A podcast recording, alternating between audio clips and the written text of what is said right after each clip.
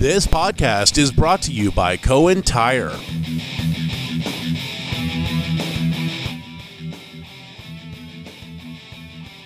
Vontez Burfict and the Cincinnati Bengals come to town on Sunday to visit the Pittsburgh Steelers in what's going to be a critical AFC North showdown. I'm Dale Lolley, and this is your Observer Reporter, Pittsburgh Steelers podcast.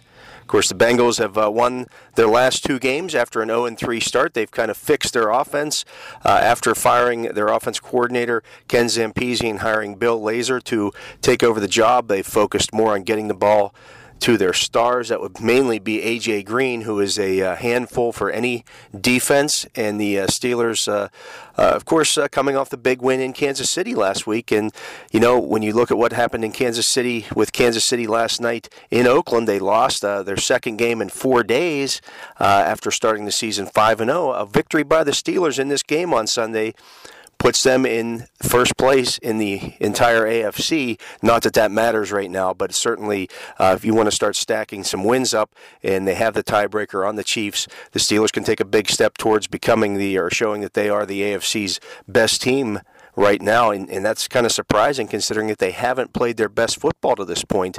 Uh, you know, there are better days ahead for the Steelers team. I would think um, we should see, uh, the, you know, a typical Steelers Bengals games. Both of these defenses are outstanding. I think the, uh, the you know the when you have the uh, the NFL's top two pass defenses on the same football field, uh, it, it kind of lends itself to a physical ball game because both teams will have to try to run the football to get things done, and that should, uh, of course, I think that favors the Steelers with their uh, much better offensive line than what Cincinnati has. When you look at it, uh, Joe Mixon, Cincinnati's rookie running back, is only averaging 2.8 yards a carry.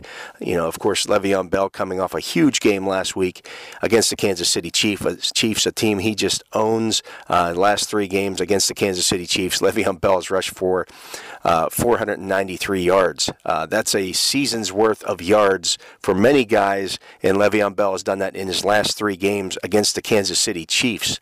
Uh, you know, the Steelers have typically, traditionally, I should say, had the Bengals number uh, over the years. Marvin Lewis, uh, of course, the Fort Cherry High School graduate, McDonald native, is just eight and twenty in his in his career against the Steelers. Um, when when you consider that Marvin is the uh, second longest tenured coach in the NFL, and he's also uh, the all-time winningest coach in Cincinnati Bengals history. That's a that's a, a, poor record against one team. He's he's done much better against the Baltimore Ravens, but the Steelers have been the team that, that kind of has the uh, the number for the Cincinnati Bengals.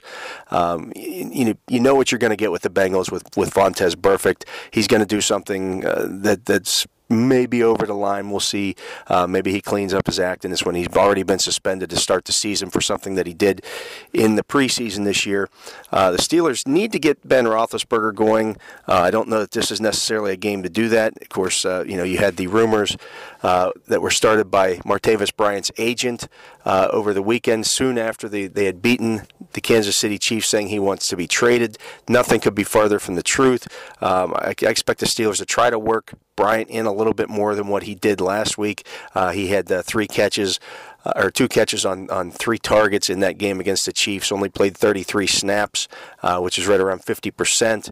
And you know it was a, it was a run heavy game, but you know he's worked hard, uh, and you, you want to kind of try to to get somebody to establish that number two receiver role, whether that be Bryant or even you know one of the tight ends. Of course, a couple years ago, uh, Heath Miller in his final season with the Steelers had 10 catches in each each of the two games against the Cincinnati Bengals, who will play a lot of two uh, cover two uh, man on the outside. They'll keep the safeties deep. They don't want to give up anything down the field, which kind of you know they, they like to try to limit what Antonio Brown does, and they've done a great job of that. Uh, last year he had just seven catches against them in two in two games.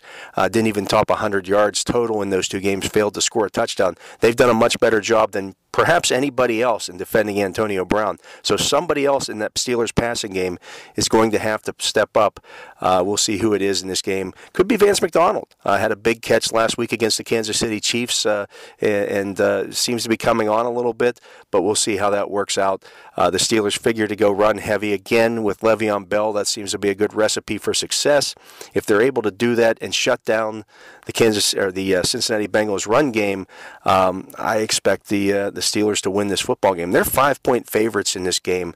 That might be a little bit much, but we'll see. I, I think the Steelers win this game. I've got them winning this 23 17 at Heinz Field to really take control of the AFC North. I'm Dale Lolley, and that was your Observer Reporter, Pittsburgh Steelers Podcast.